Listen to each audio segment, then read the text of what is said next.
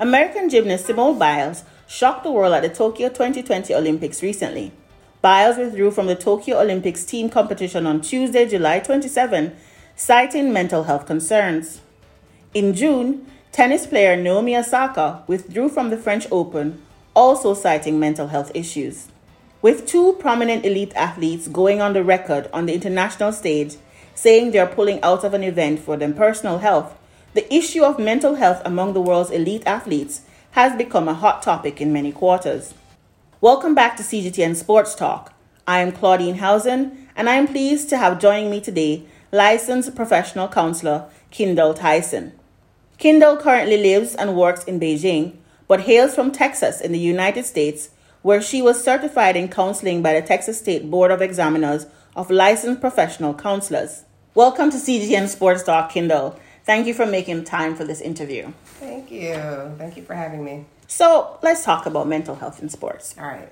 You posted a reaction on your WeChat moments. Yeah. And it reads, Yes! Exclamation point. Watching Simone Biles and other young ladies like Naomi Osaka has been like a masterclass on prioritizing our mental health and wellness above the desires and demands of the masses. I'm so proud of these young black women for setting boundaries and putting themselves first. Yeah. Two exclamation points. so, what is mental health? And how significant was Simone Biles' decision to pull out of the games? Okay. Well, I would say a layman's version of mental health is, you know, the connection between your psychological and physical health, emotional wellness, all of those things, and how it's going to impact the daily life that you live.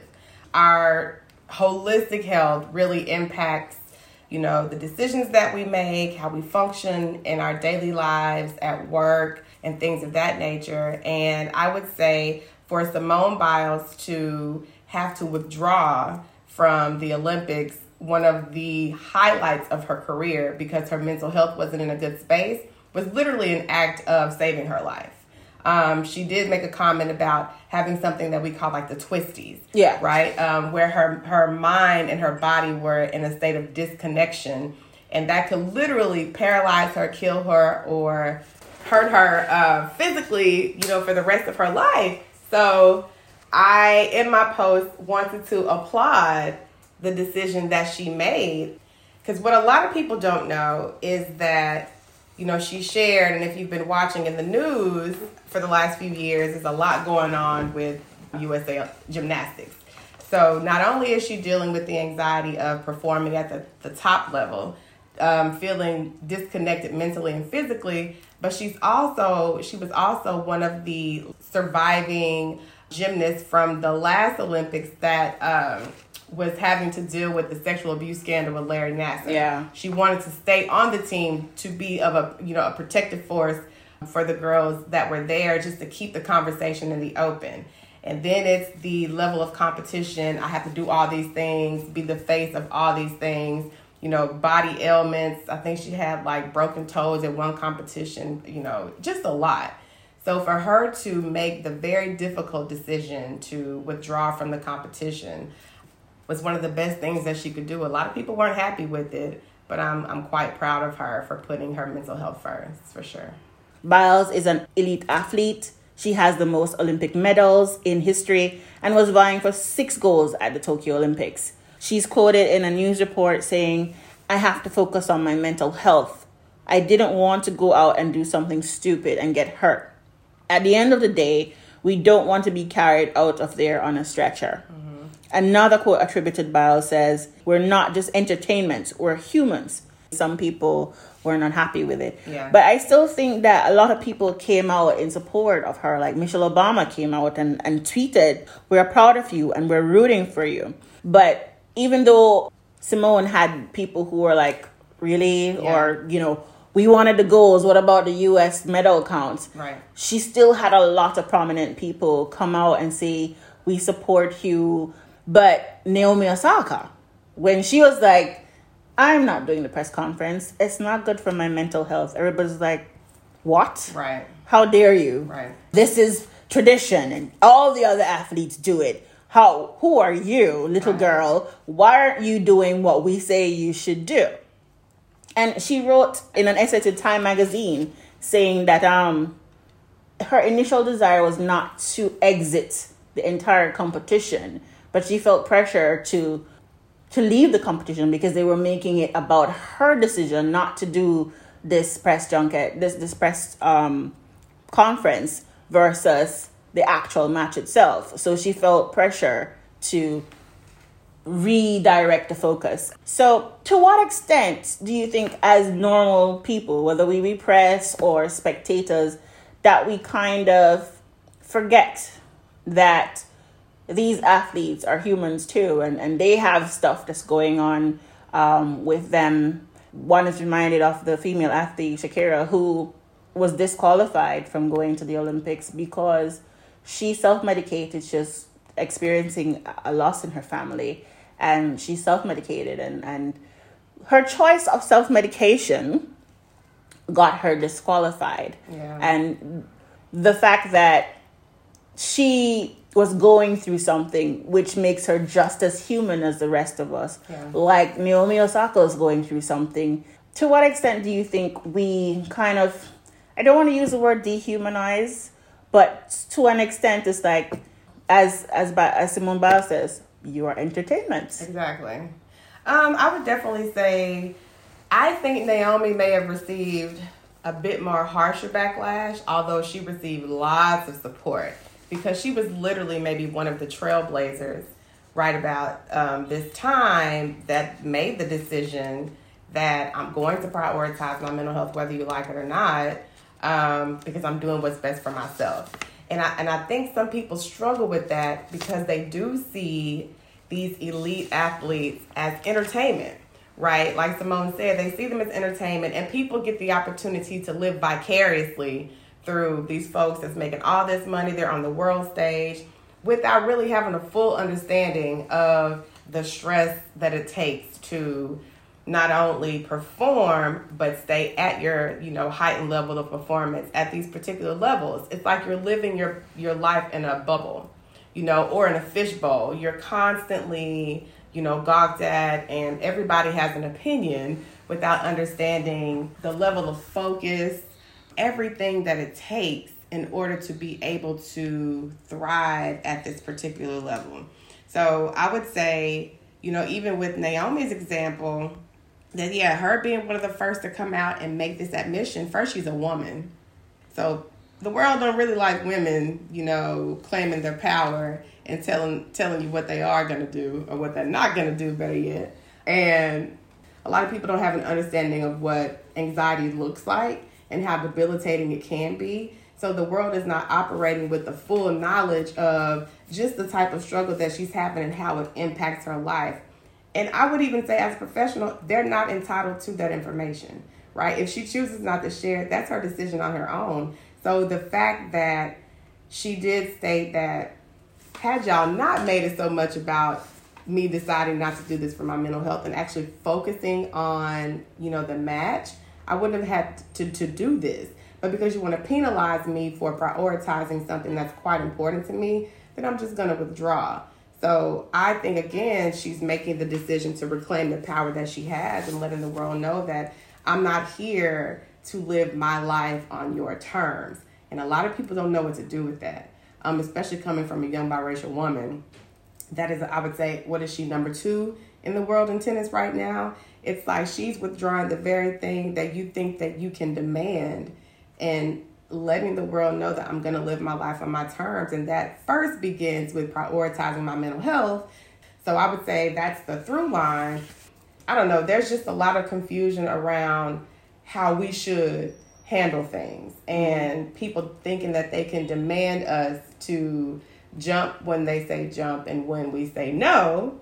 It's well, you're out of order. Exactly, you're out of line. That's that's not what you make. You make all this money, so you shouldn't have these problems that you have.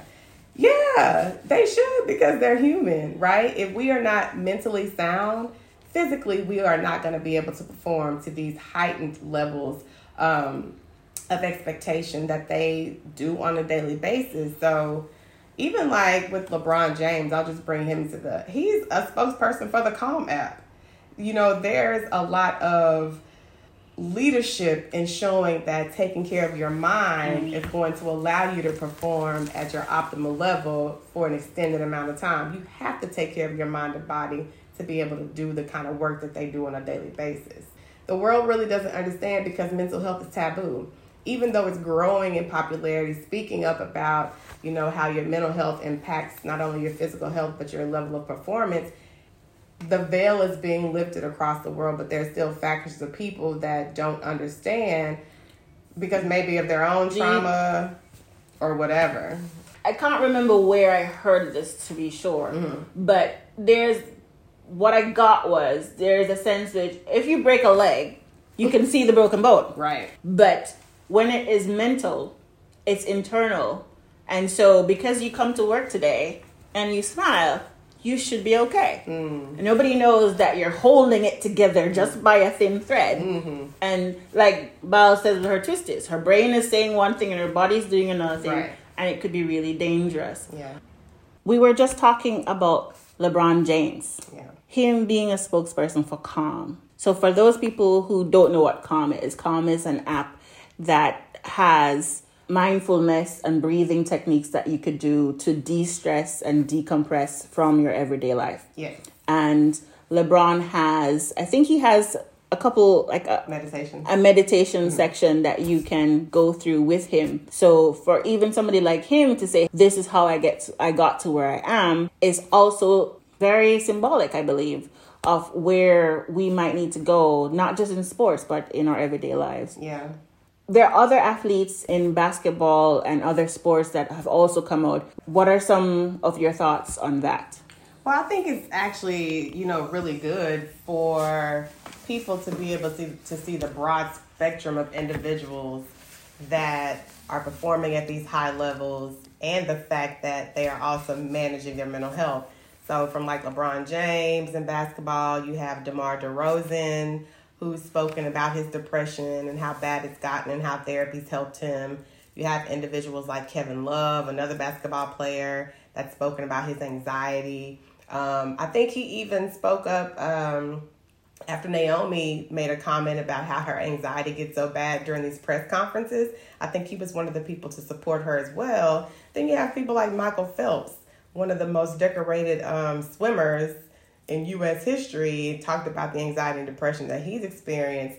So there's a wide gamut of individuals that are not even just right now, but that have taken the time over the years to really speak about the totality of their experience and how just such intense pressure pressure to perform consistently on these levels really can wreak havoc on you um, in a psychological sense if you are not prioritizing your mental health. People have to understand that your mental health is just as important as your physical health. You made a comment earlier about if you have a broken bone, you go to the doctor. Those are physical ailments that you can see. So people don't really have a good understanding of how if your mental health is, I don't want to say broken, but if you're not, you know, operating in an optimal level psychologically, it will impact literally every area of your life and it demands the kinds of attention just as a physical ailment does. If you don't make time for it, it's going to make you make time for it. That brings up another thing that I wanted to ask you. Gender has nothing to do with it. Oh, gender. So, gender has nothing to do with your mental health. We all have mental health, right? And certain people are going to deal with mental illness in a specific way. It's very individualistic. However, the ability to speak up about your mental health and if you're dealing with a mental illness is very much a gender thing. You know, we've been socialized to think that women and girls are more emotional, so we talk about our feelings with a lot more ease. We're not as stigmatized when we do so. And, you know, around the world, it's widely known and accepted to be masculine. You have to be stoic and without emotion, you don't, boys don't cry, air quotes. Um, therefore, when you talk about depression, what does that actually mean? So there was less of an acceptance for men to come up and speak out about, you know, their mental health. But statistically, because they don't do that, because, you know, historically men don't speak up about how they feel, um, or have social interactions where they can have these honest and vulnerable conversations, they deal with depression at a higher percentage um, and and and suicide at a higher percentage than women do. Hmm. So in this day and age where it's less taboo to speak out about it, I don't even know when I would even think that the watershed moment was, but I would say that being that the world is collectively dealing with the trauma of COVID and all of the emotions and things that are coming up out of that the grief, the anxiety, the depression, the feelings of isolation and loneliness, the uncertainty about when is this going to end, right? There's just a lot that's wrapped up into it. I really believe that people have become a bit more comfortable sharing that I need help in this space that's so isolating. So I would say in the last, you know, 5 to 10 years, the taboo has decreased. It's still there, but when you have these elite athletes that are being so open about their feelings and the experiences that they're having, it's getting better over time for it to become more a part of the lay conversation where we can just sit and communicate with our friends about, you know, I'm not feeling well, I need help. Um, yeah, I saw the, the, the, the post that went out on social media. Check out your happy friend. Yeah. Connect with your happy friend. Girl, that, that happy face hides a whole lot. so depression has no look. You know, anxiety has no look. There's no poster child for these particular disorders or emotions. Um, that's why it's so important for us to be able to check in on a regular basis when you haven't heard from someone. Or it's kind of like this spidey sense I have when I haven't heard from somebody or I just keep thinking about a person. That lets me know I probably need to check in on them because it's not like them to go, you know, radio silent. So there's there's a lot that we can do as a community to continue to break the stigma of dealing with mental illness and, and offering support. Okay. I want I was going that was going to be my last question okay. actually about we just closed the Olympics. Yeah. And the Tokyo 2020 Olympics. Yeah. And we're going to jump into the 2022 Winter Olympics in Beijing. Mm. And obviously we're going to have another set of athletes. We have the variant coming out. We have so many different stressors in our life. If you could talk to our audience today and say, okay, or even the elite athletes themselves who are going to the, the ice skaters and all of these people are going to come, you know, what if you could think of two or even three just easy tips that people could just do to kind of de-stress, decompress, to focus on their mental health, even as they pursue that ultimate goal, what would it be? Well, so my sister used to be a professional athlete. Her and uh, my brother-in-law, they're both retired now. So one thing that is common amongst the athlete community um, is definitely going to be their nutrition. They're going to pay attention to the nutrition, right? So three strategies that I would say would be to exercise, eat well, and get sleep which is something that they're going to do regardless. Um, but I would definitely say number one is making sure that you're getting ad- adequate sleep, um, anywhere from seven to nine hours each night, so that your body has the opportunity to replenish itself. That you know your cognitions are in a good space. Um, obviously, nutrition is going to be an important thing. To making sure that you're eating well balanced and healthy meals and the third would definitely be the exercise. They literally exercise all the time. So they're getting those endorphins, those increases in serotonin. And I would say make sure that you are speaking to a professional about the stressors that come along with managing your emotions with these heightened levels of performance. One other thing I would definitely do say is to just make sure that you stay socially connected to good people right? You want to have people in your circle that are uplifting, that are supportive, that are going to be there, and that are going to be honest. Um, and just monitoring your mood. You know, it can be very easy to get caught up in the negative mindsets, the fear that surrounds just performing on such a high level. So, making sure that they're not engaging in um, medicating themselves in ways that are going to be harmful. So, prioritize their mental health is going to be one of the most effective strategies that they can implement when it comes to being the, the best that they want to be.